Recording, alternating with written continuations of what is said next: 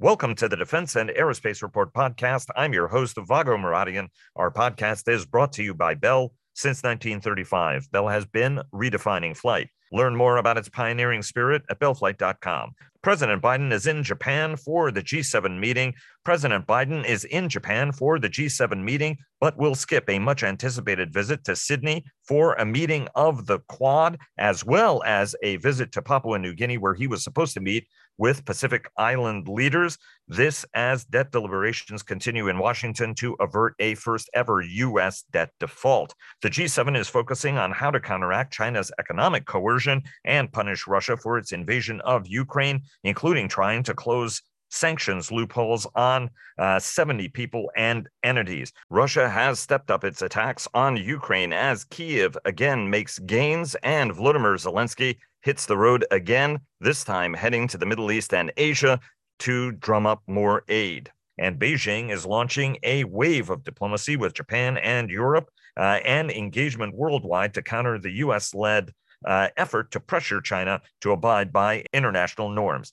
The KMT has picked a candidate to challenge uh, the DPP's Tsai Ing wen, who is the president of Taiwan.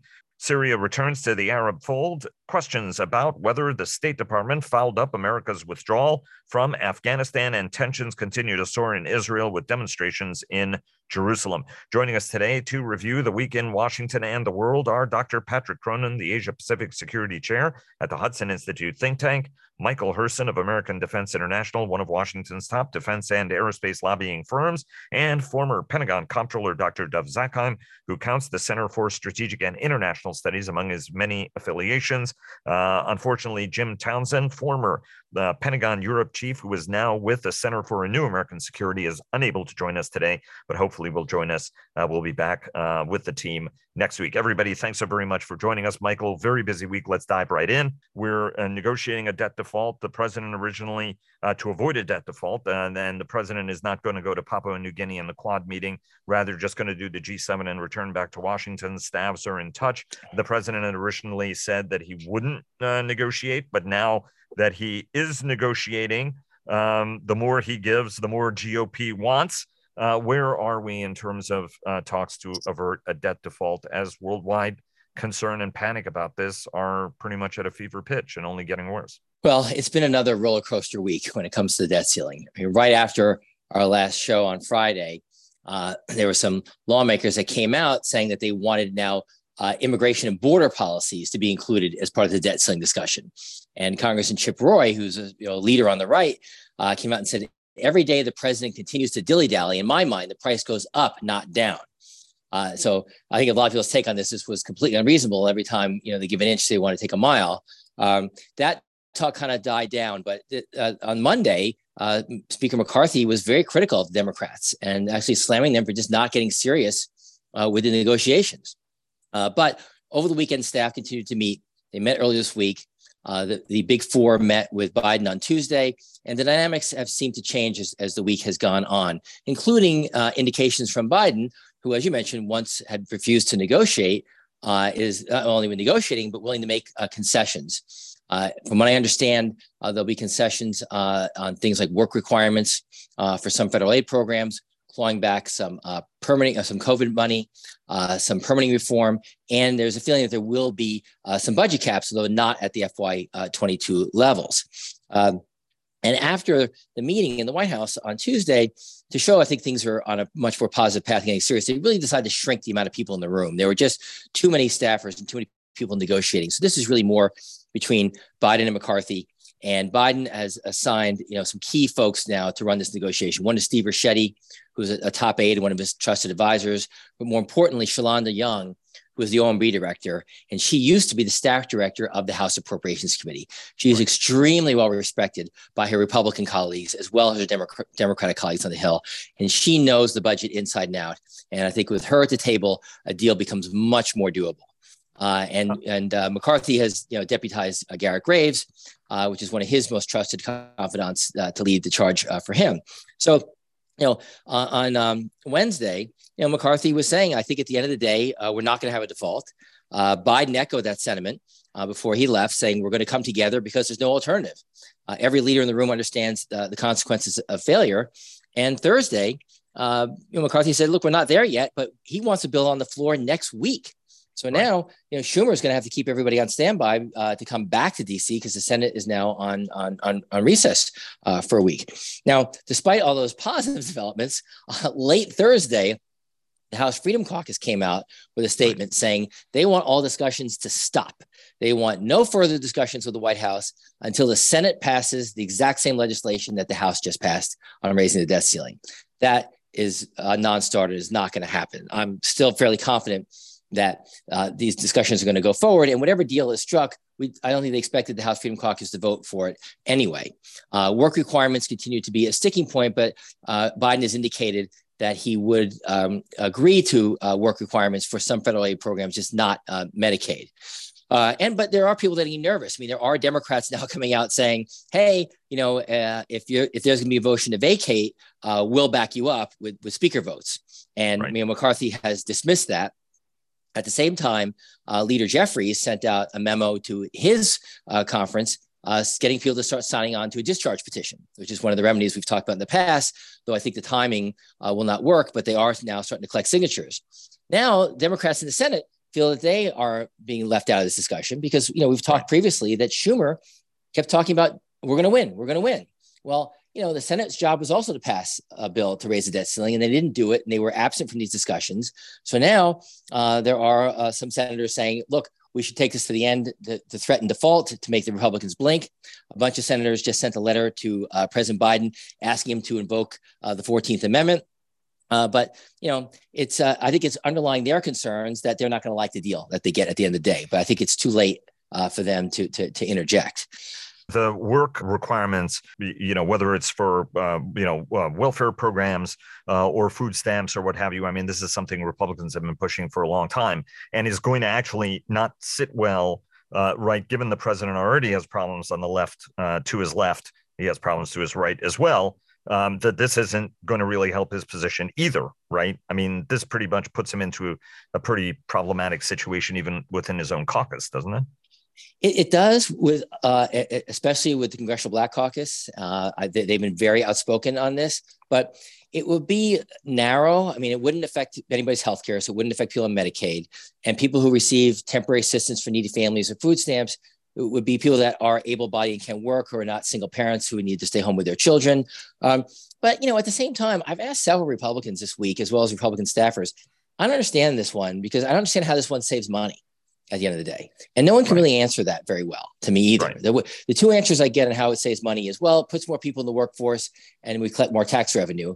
But these are really low income workers. Right. Correct. Exactly. They were going to be exempt right. from taxes anyway, given exactly. what the tax structure is uh, right. since George and, W. Bush, right? Right. Exactly. And then the other uh, answer I get is well, then people who don't participate in the workforce then would see getting the benefits and that would save money as well. So it's not a really a good answer. But I still believe, from what I understand at the end of the day, and I think Biden's already opened the door. He, it's too late for him to close it. There'll be a, a narrow opening for uh, some work requirements. Let me uh, let me take you to the uh, issue of the NDAA and appropriations. We uh, talked to Pentagon Comptroller Mike McCord uh, uh, on Wednesday um, and one of the uh, questions, you know, we didn't really discuss that much of what's to come, but rather what the implications and the impact of a potential debt default would be on the Defense uh, Department, uh, because pretty much you got to get that done before we move forward on any of these other things that are all stalled.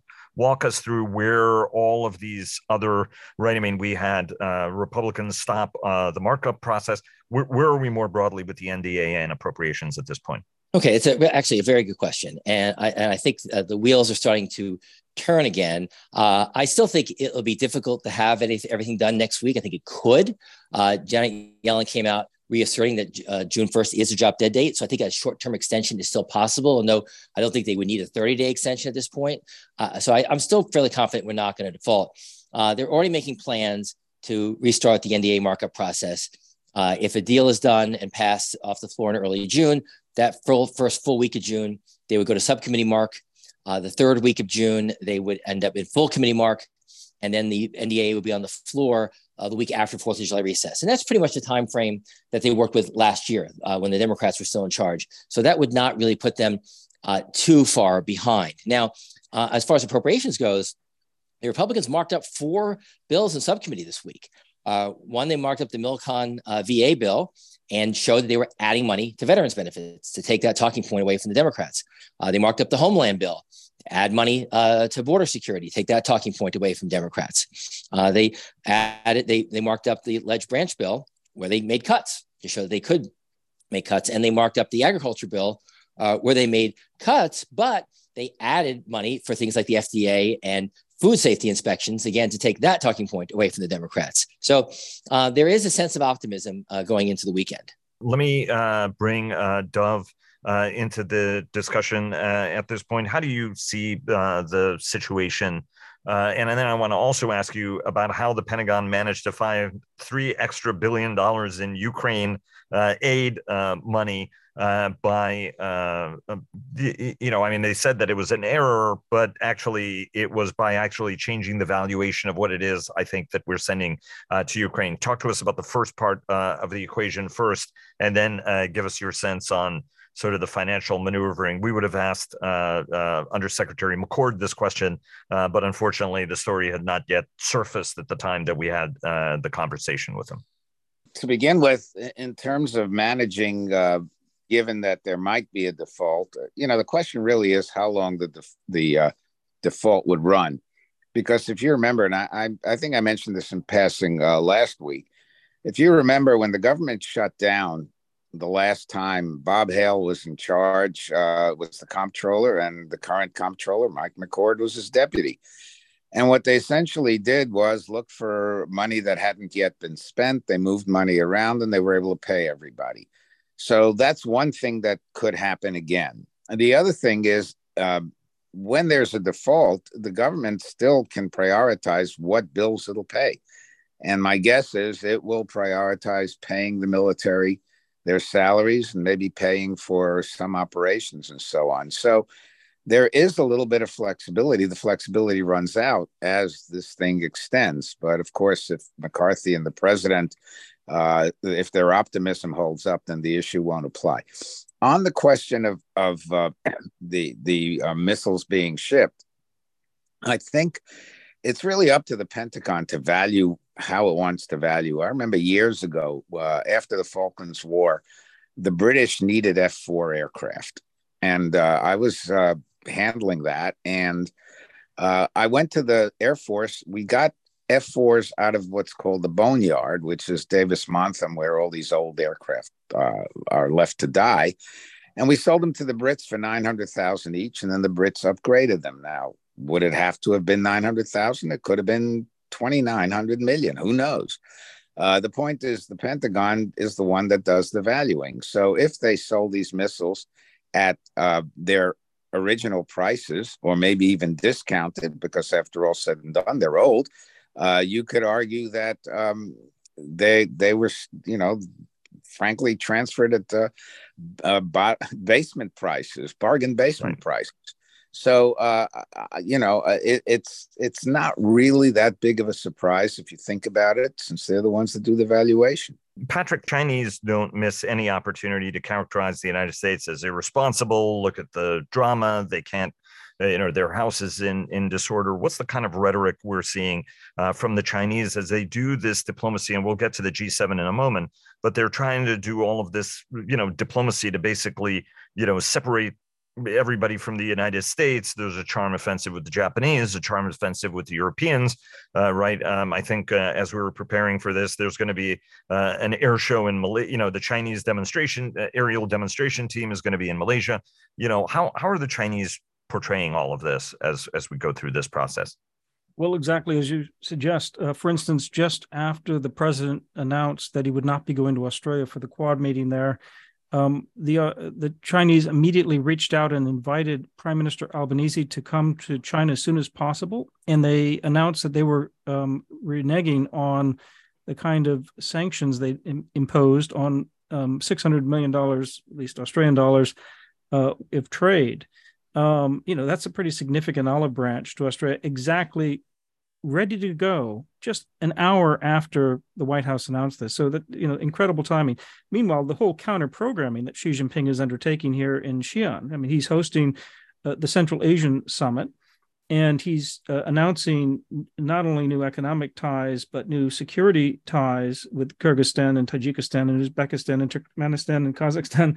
Um, now that comes at U.S. expense, but it also comes uh, very interestingly at Russia's expense. It shows that Russia is a diminished power and that China is moving into that space and doesn't care. It's Russia's sanctioned, so they're going to build uh, one of the railways now outside of Russia um, and uh, they're they're moving into that space, and they're very happy to be doing so. Even while their envoy just met in Ukraine and pretended to be a, a force for mediation, when in fact they, they just want to be seen as showing that they care about diplomacy. Meanwhile, they're they're collecting, uh, you know, the, the sort of the, the goods here from from both the war in Ukraine and from where America stands at the moment. Meanwhile, they're putting out lots of propaganda, nothing new there. Um, Xinhua, the state news uh, agency, has a major, uh, major report out on uh, coercive diplomacy.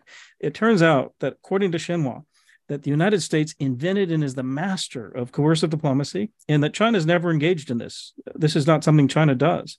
Um, so that's that's news, and I'm glad they're bringing that news, you know, right to the heart of uh, all Chinese readers. Um, you know, so it, it, it, meanwhile, um, if you look at other news that's not coming out of China, like the Associated Press, They've just looked at freshly at China's loans and how they're pushing a dozen uh, countries that are most indebted to China uh, into the brink of collapse. Now, the thing is, this is coming out of Associated Press, which will equally criticize America and Europe and Australia and Japan. But here they're reporting accurately that Pakistan's debt and Kenya's debt and, and Laos and Mongolia, Zambia, and on, um, they're getting secret loans. Uh, the Chinese are not forgiving them, and they're on the brink of collapse. Uh, so China loves to be able to control the narrative, and they're certainly trying to do that. And a word from our sponsors, Leonardo DRS and HII sponsor our global coverage. General Atomics and Aeronautical Systems sponsors our strategy coverage. Ultra Intelligence and Communications sponsors our command and control coverage. And GE Aerospace sponsors our air and naval coverage. Um, Dov, uh, there's one point that you wanted to add, or right? I mean, this was a blow. There was a lot of disappointment about the the president not going to Papua New Guinea. I think uh, President Obama was the last president to visit there uh, during his Asia swing. Patrick, correct me. I think it was in 2011. Um, you know, what's what's what's your sense on the president missing? Uh, what is considered to be an important visit and an important time to meet with Pacific Island nations at a time the Chinese are really trying to butter him up.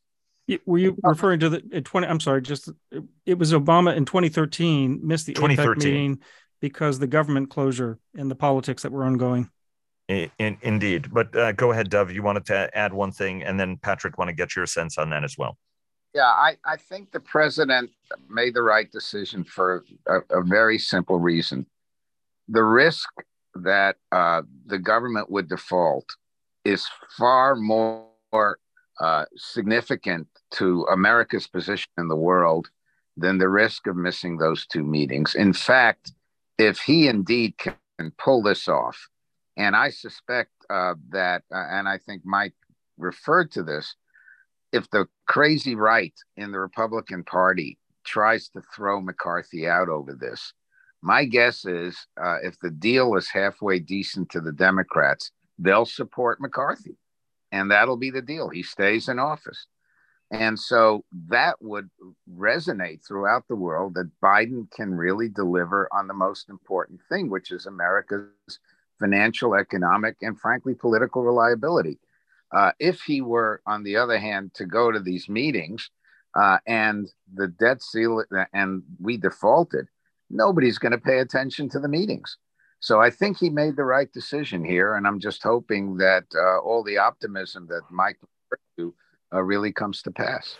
Does I want to just go to Michael for a second? I mean, does McCarthy become more bipartisan and a little bit easier to deal with if Democrats work with him and help save his job? Well, look, McCarthy is, I would argue, That's a tough being, question. yes, it is. Look, um, I don't envy McCarthy's uh, position with, with a five seat majority. But uh, I would argue that he's being bipartisan by negotiating with the White House and the terms of the deal that we see taking shape. Now, who knows if this is really what it's going to be?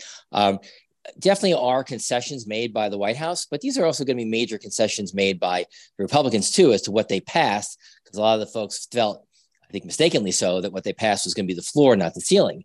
But you know, those group of moderate Democrats, which I think are really are patriots, who stepped forward to try and quietly reassure um, you know McCarthy and his folks that they would have his back if the guys came after him. Um, he came out pretty forcefully saying, "Uh-uh, you know, I don't want that. I don't need that." And that same deal was offered to John Boehner uh, too toward right. the end of his speakership, and Boehner chose to resign uh, rather than stick around and get the Democrats to back him up. So uh, I don't think uh, we're going to get there anytime soon.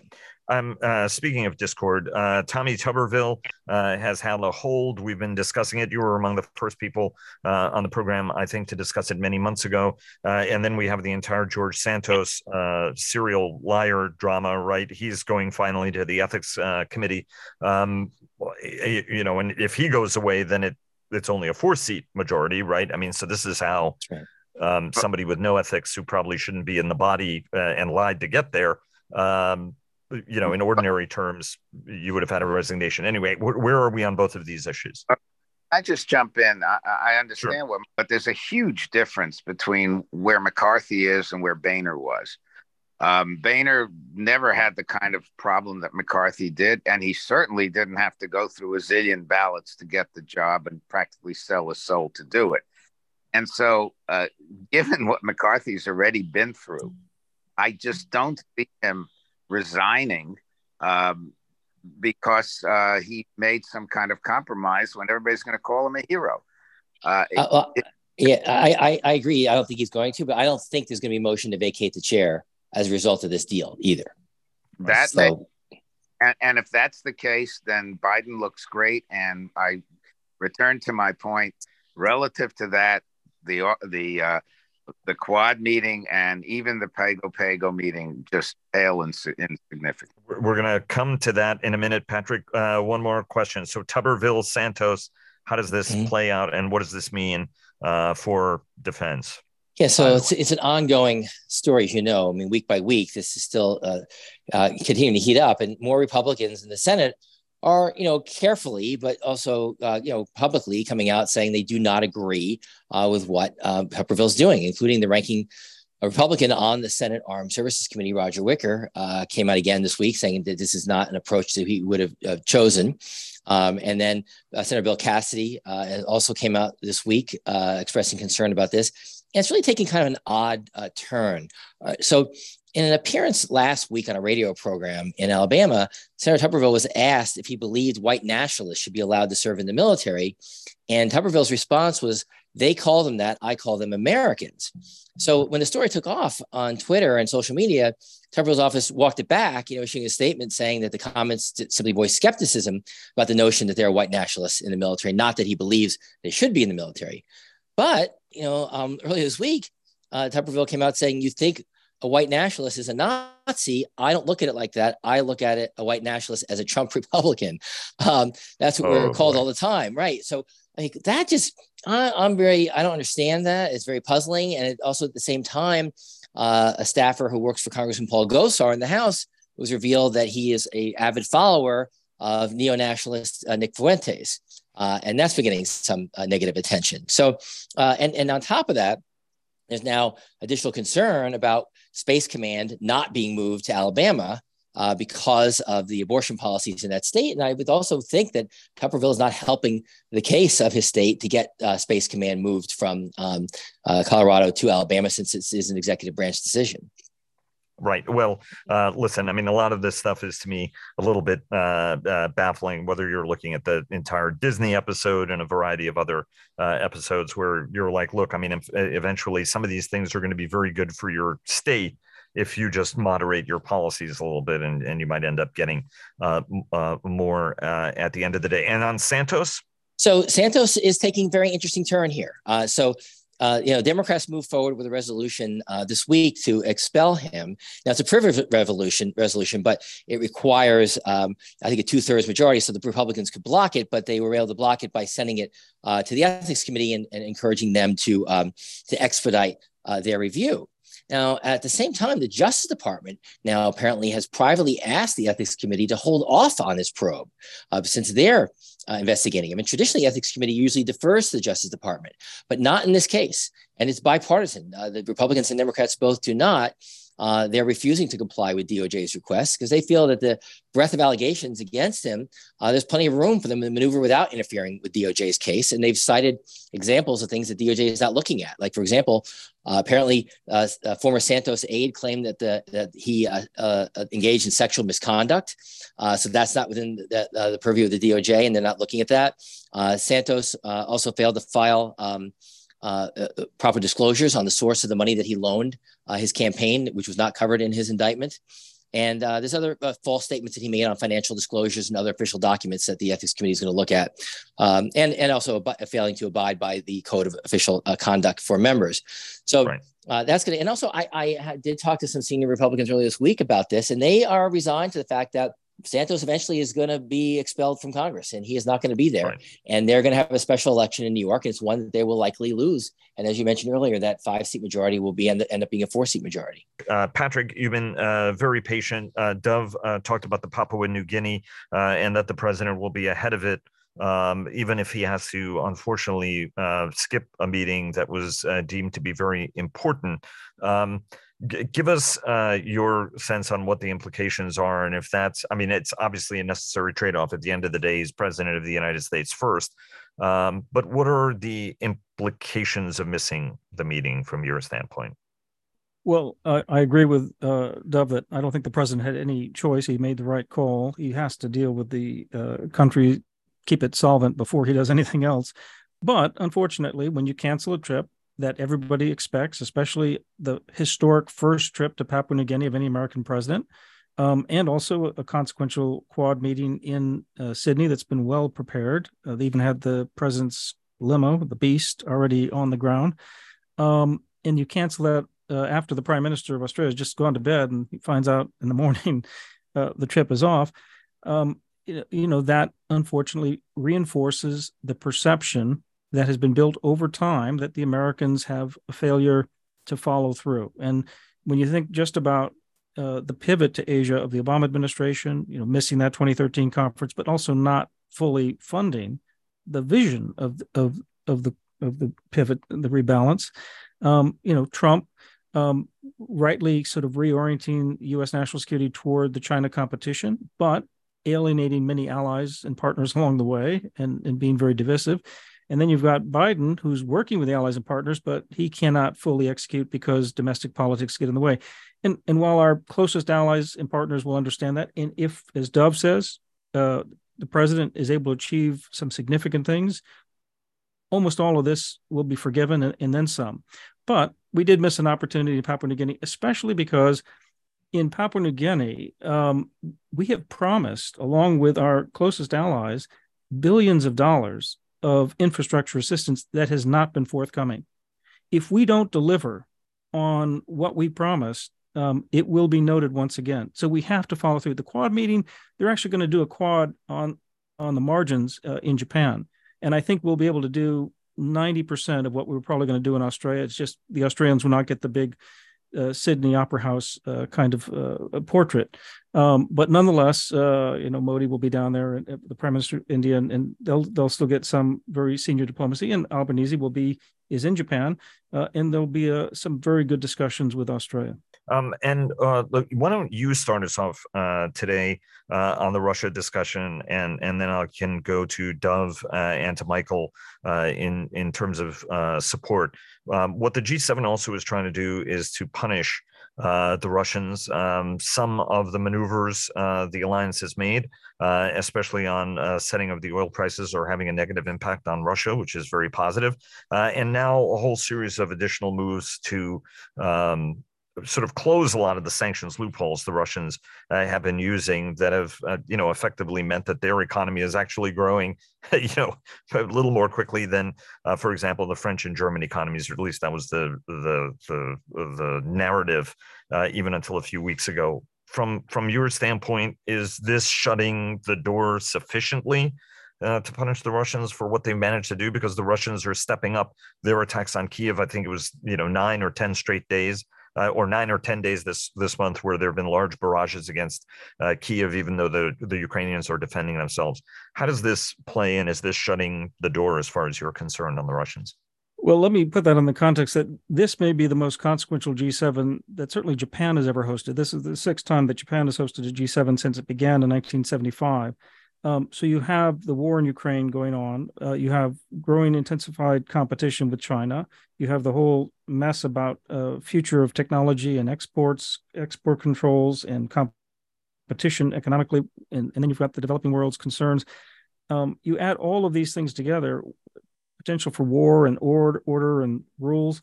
There's a lot here, and yet I've never seen uh, not just the G7 countries, but some of the other allies and partners who have been invited, including South Korea, and India and Australia, uh, you know, are more united than ever on these issues, including even on the Russian issue. Although I know India is an exception in terms of they don't want to criticize uh, Russia directly, but the G7 countries plus are definitely uh, imposing the cap on energy, um, and uh, and they're they are unified in wanting to make sure that Russia uh, loses as long as it wants to invade its neighbors. So they they are committed to that, and they're working closely with Europe on this. And meanwhile, Europe's reciprocating to Asia. They're they're basically getting ready, both the EU and at the Vilnius summit in July, to to talk about the economic sanctions they would impose on China if China were to invade, uh, say, Taiwan. Um, so there is great unity here among U.S. allies and partners on this. Is it enough, you ask, Vago, on Russia? Well, probably not but it depends on what we're hoping to achieve here. What is our strategic objective? It's it's noteworthy and it's not trivial that the cia is literally advertising for young russian professionals who are the most disaffected group in russia because this war is still mostly popular within russia from all accounts. But among young educated professionals and many have fled russia they're extremely disaffected. And literally the cia is going and saying hey go on to tor our encrypted communications platform and uh, sign up, you know, because we're disgusted with Russia's actions too. And it's not trivial because it, it points to the fact that Russia is uh, wasting away um, and they face enormous costs from what they have done here by trying to invade uh, Ukraine and use brute force to get their way. And um, even China is trying to, you know, get credit for mediating while hosting, as I mentioned, the Central Asian countries uh, at Russia's expense to a large degree. So um, I think Russia's paying a huge price. Uh, I, I, can't I can't determine whether it's enough or not. The fact that Zelensky, after a successful tour through Europe, stopping in Saudi Arabia, is on his way to Hiroshima, it really is going to highlight the unity and the connectivity between European security and Asian security. They're indivisible. I think in Hiroshima, he'll be able to sh- highlight the horror of war and show the depravity of the nuclear saber rattling that Putin engages in and finally, it'll show that G7 is willing to do more than just economic policy, but that economic and security policy are intertwined, and the G7 is maybe more important than ever. Um, and and those ads have been uh, uh, been ongoing for uh, a little while uh, in terms of trying to recruit um, agents to uh, recruit Russians uh, to the U.S. side. In fact, even striking a patriotic tone that you'd be helping your country ultimately by by doing it. Um, uh, Dov, um, where do we stand on the war? Uh, it, it, looks like the Ukrainians are clawing back uh, uh some ground.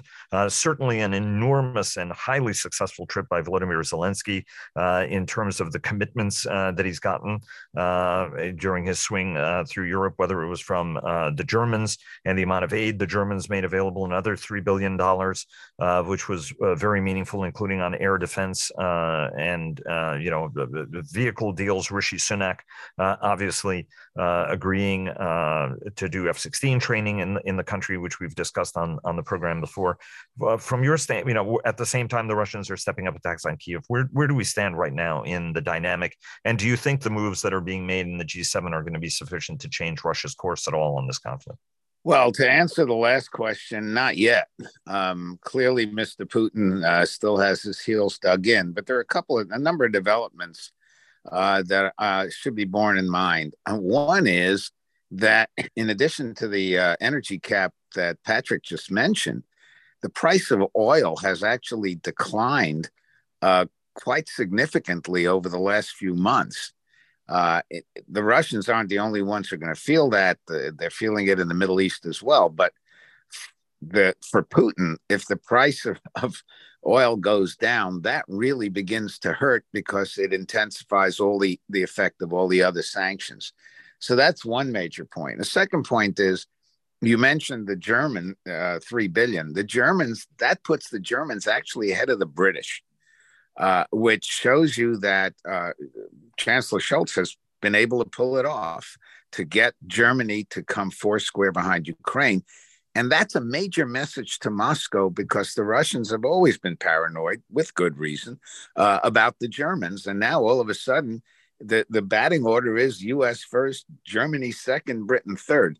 That's a big deal right there. And finally, uh, the F 16 training. This is Britain's way of working with the Europeans that have F 16s to put pressure on Washington to at least let the uh, Europeans transfer their F 16s uh, to Ukraine. Now, one of the stories that the Pentagon kept putting out was, oh, it'll take 18 months. It's so complicated, blah, blah, blah. Now they're admitting that the Ukrainians are training up in four months, which isn't surprising. They've, they've been fast in training on just about everything they've gotten. Well, four months means that they could already be operating F 16s during the summer. So, uh, my guess is this thing's going to start moving quickly. And since that is one of the things where uh, it could be uh, the G7 could be the scene of tremendous pressure on Biden to at least yield uh, on European transfers of F 16s.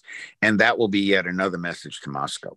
Um, Michael, well, where do we stand on uh, Ukraine aid uh, in uh, Congress? Earlier this week, the White House was saying that they were not planning to ask Congress for any new Ukraine funding uh, before the end of the fiscal year at the end of September. And, and we've talked about this in previous podcasts, and I've mentioned how I thought that that was a mistake. Uh, and the White House said that, you know, thanks to the support we've got, we've got the resources we need until the end of the fiscal year. And you know that was coming amid some anxiety on the Hill because you know what they say is that you know the administration was really not giving a lot of clarity on the issue because uh, of the 36 billion in emergency supplemental funding that was passed last year. Um, you know, according to the Hill, they felt only 2.3 billion remains available for presidential drawdown authority, and 4 billion uh, remains for Ukraine uh, Security Assistance Initiative. So congressional staffers were saying, based on how much the administration has been spending every month, they believe that the remaining funds could run out sooner than September, possibly as early as July. And they had not heard from the administration officials about whether the White House would request additional funding once that money is uh, depleted. Uh, now, to make matters worse, on uh, on Thursday, it was discovered. It was well, not discovered. Uh, it was announced that there was a a massive $3 billion uh, miscalculation on the aid to Ukraine. Uh, and it's something that the administration has known for two months, but they did not let Congress know about it uh, until Thursday. Uh, apparently, the department had overestimated the value of arms sent to Ukraine from existing stockpiles, uh, and that the DoD officials well, and, valuing and that was the thing that uh, Dov and I discussed, right? That it depends right. on what kind of valuation you use on some of these systems, right? Yeah, exactly. Right. So because of that miscalculation, it looks like there's an extra three billion dollars that can be added to uh, the drawdown authority. So you know, I think in some respects that may um, take some uh, uh, of the heat off, but you know, uh, waiting to the end of fiscal year to me, it doesn't make any sense because uh, Congress is going to be out the entire month of, of August, and the House is out the first two weeks of September. So it really doesn't give you a lot of time. Uh, and as we mentioned before, they're not just going to rubber stamp the request from the administration, and there's going to be a lot of pushback on the non-military aid. So, you know, we're in mid-May, you know, June and July are all we really going to have left to work on this. And I would suggest that the administration, if they're serious about this, start working with Congress as soon as possible, especially uh, right when the debt ceiling discussions are over the strategic miscalculation was not doing this in the lame duck session and raising uh, the debt limit and raising it so high that we didn't have to worry about it for a couple of years. That was the big strategic mistake.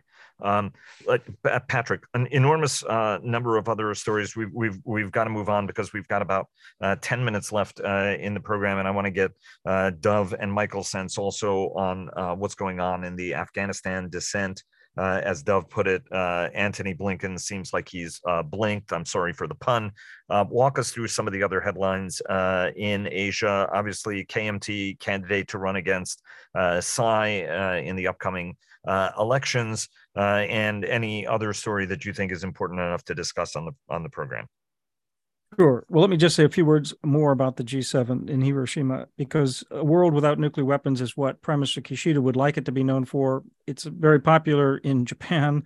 Uh, it, it's obviously not going to affect and move the world on this issue, but it puts down a marker that uh, these countries are supporting non-proliferation at a time when China is building up, when North Korea is building up, when there's a lack of transparency, when they're basically violating what uh, Kishida had called the four uh, point action plan on, on nuclear nonproliferation.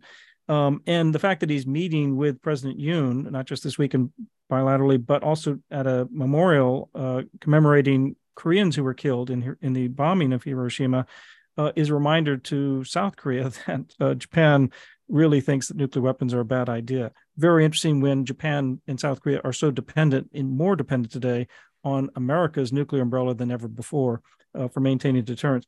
Um, the G7 is also significant for what they're doing on semiconductors, and there's a whole uh, discussion that needs to be had here because critical is a time when artificial intelligence is, is seen as so important, but but managing the flow of the most advanced chips is something where the Europeans and the Europe and the Asian allies and America are increasingly aligned in making major investments, uh, and, and both in Asia in the United States, uh, and that's going to have rep- repercussions for the long term because really, I think what the allies and partners are trying to do is to is to slow down the PLA's modernization attempts while we get our act together in terms of our semiconductor uh, chip lead and advantage, but also uh, the diversification so we're not so vulnerable to a strike, including in Taiwan. So that brings me to the Taiwan crisis.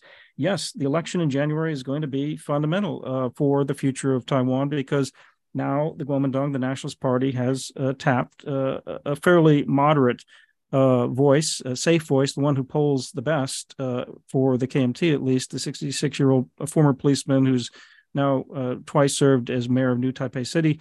Um, and he has uh, offered the strategic ambiguity from a Taiwan version of saying he opposes, like all KMT, independence of Taiwan but he also has said, curiously, that he opposes the China's uh, Chinese formula of one China, two systems. But he hasn't clarified what he supports, um, and that is an attempt to try to uh, attract uh, the independent vote. Uh, and so we'll see whether he does that in January. And meanwhile, uh, you know, Lai Ching-te, the vice president, who is the Democratic Progressive Party candidate, he's not well known either here in the United States. But if if he has someone like uh, Hsiao Bi-khim, who's the de facto ambassador for uh, Taiwan here in the United States, as his vice president, he'll probably be seen very much as the continuity candidate with Tsai Ing-wen. So we'll have to see how this plays out. Lots at stake. We had something like the op-ed in the Washington Post on Thursday, uh, written by Bridge Colby and Alex uh, Vallis Brown, to uh, CNAS uh, alum, uh, you know, saying we have to prioritize Taiwan. It was very critical of support for Ukraine.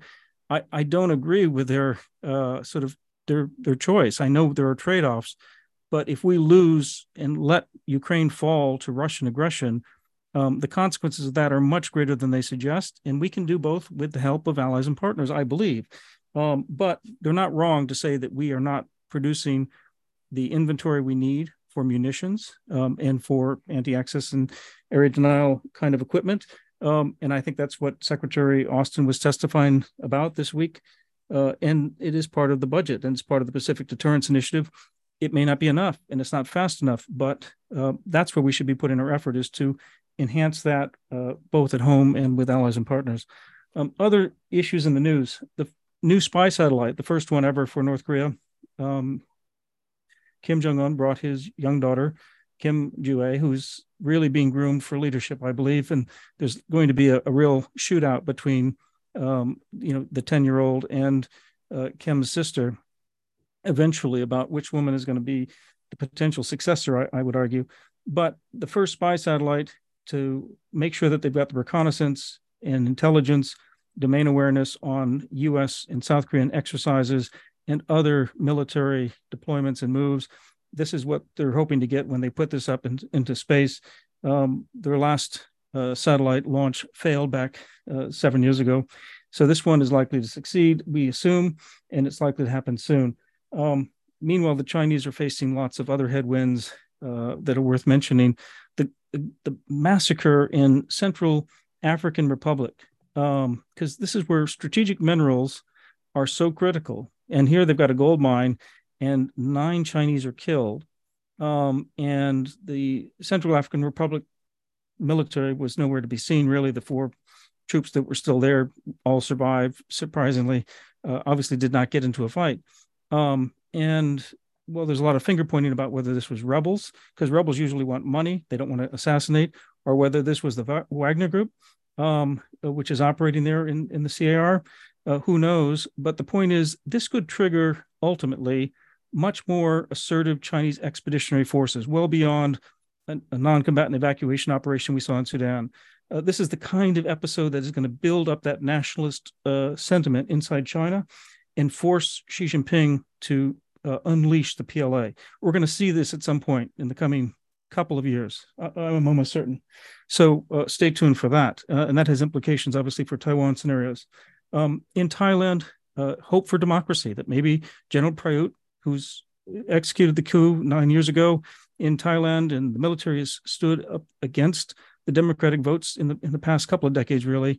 Um, maybe there's going to be a democratic uh, sort of winner out of this election because the Move Forward Party has built a coalition with uh, former Prime Minister Thaksin's uh, daughter's party, um, and they have the votes to to create a government. But the military, still under the military's constitution, the junta's constitution, will make it still difficult for that to happen. So there'll be riots on the street, though, if if they do not allow um, this new 42 year old Harvard educated uh, Move Forward Party leader, uh, Pita Limja Rowan, uh, Rowan, Rowan, uh, I'm sorry, it's Pita Limja Rowanrat, um, who is going to be the next prime minister of Thailand if the military uh, abstains from the vote. So that's some of the, the headlines. There's, there's a lot more going on in terms of um, cracking down on tech theft, both in the United States. A new Department of uh, Justice strike force has just issued five um, cases. South Koreans are cracking down on PRC tech theft, um, and it's uh, it's a growing a growing business.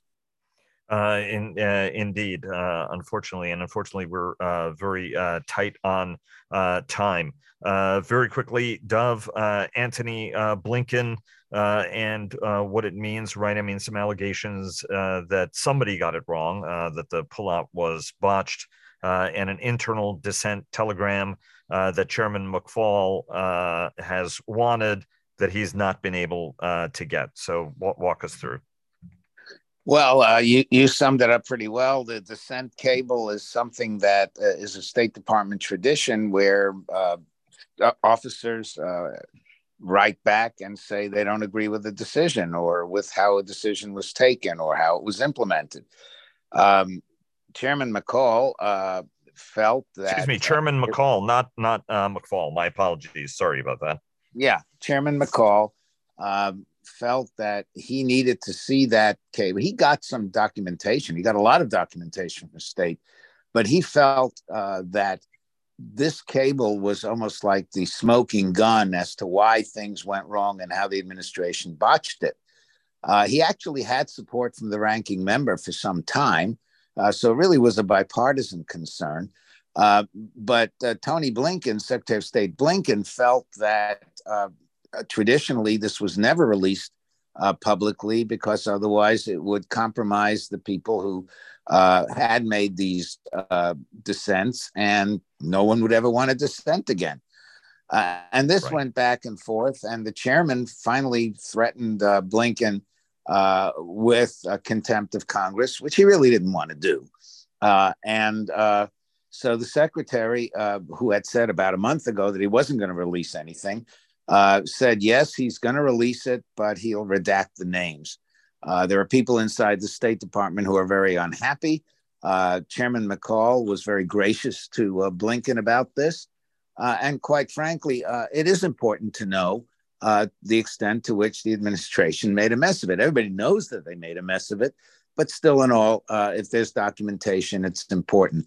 What's practically more important, I think, is that uh, this was resolved in a relatively amicable way. It took a long time, it took threats and this and that, but it seems to have been resolved amicably. And in the current environment uh, where nothing seems to be resolved amicably, that at least is a plus. Um, and uh, Michael, is there anything you want to add on this uh, before we very quickly go to Syria and Israel and and Dov? You got a minute in which to do that. Michael, anything you want to add? No, I just I think Dov summed it up uh, perfectly. I think I'd add is uh, you know I think McCall uh, got the outcome he wanted. He did not want to hold Blinken in contempt, as as Dov had mentioned, and McCall is not a partisan. Uh, I've known him a long time. He's a good friend, and he wants to get the right thing done. And in the end, I think this was a good solution for everybody. And I uh, apologize uh, again. I had Michael McFaul uh, on my mind uh, for uh, whatever reason, and I apologize uh, to uh, the the chairman. Um, Dov, uh, Syria, real quick, but perhaps more importantly, what we're seeing in Israel. And really, the shift you see in Israeli approach, we exchange notes, and at the time there was the Israeli strike on the IS leaders in Gaza. Israel used to pride itself on saying, "Hey, we we got the guy in the back seat, no collateral damage. The driver even survived. Uh, we got the bad guy." Whereas this time it was a lot messier. I think it was 15 people were killed, uh, including bystanders and and the like. And to folks like me who spent a lot of time in Israel and would get briefed in the methodical way to reduce um, um, collateral damage and and casualties. It was it's kind of been an interesting period where it seems to be maybe not as surgical as it used to be, maybe with intention. Anyway, walk us through really quickly on Syria and very quickly on on Israel and, and what it is we're seeing there, including with the demonstrations. Well, the big deal on Syria is they're back in the Arab League, and that couldn't have happened unless uh, the Saudis were ready to welcome them back, which they were. Uh, I think it's partly an attempt on the part of the Gulf Arabs in particular to help wean Syria away from the Iranians. Uh, whether they'll succeed or not, I don't know. Uh, but uh, look, uh, Mr. Assad was supposedly written off by Mr. Obama years ago. Obama's gone. Trump is gone. Uh, Assad is still with us. So uh, he may be playing the Saudis like he's played everybody else. But in the meantime, he's back in the Arab League, which for him is a mark of respectability.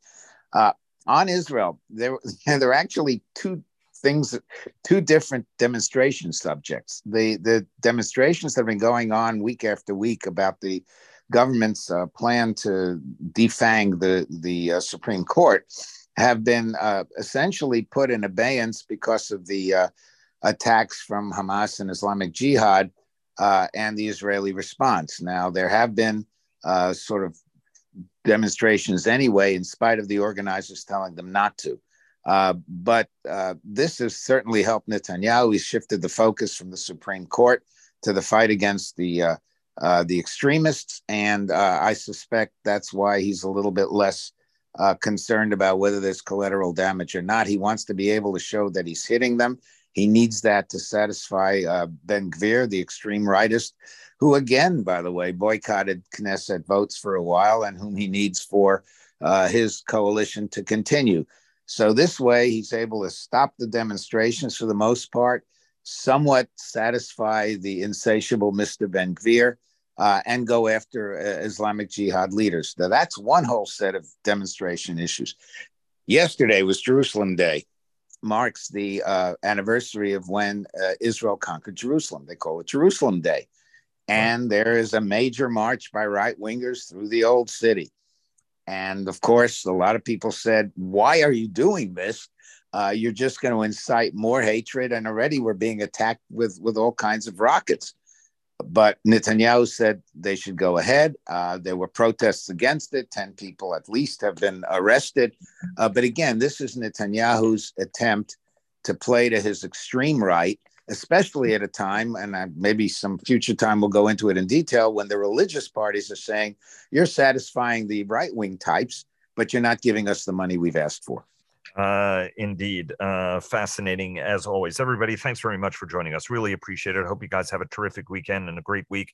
Uh, and looking forward to having you guys back on the program uh, next week. And Michael, uh, congratulations uh, to your daughter uh, on her uh, college uh, graduation. We wish her fair winds in following seas. Thank you very much. And before we go, I want to commend to the audience to check out Dov's excellent piece in The Hill that criticizes South Africa for its military ties with and support uh, of Russia. Check it out.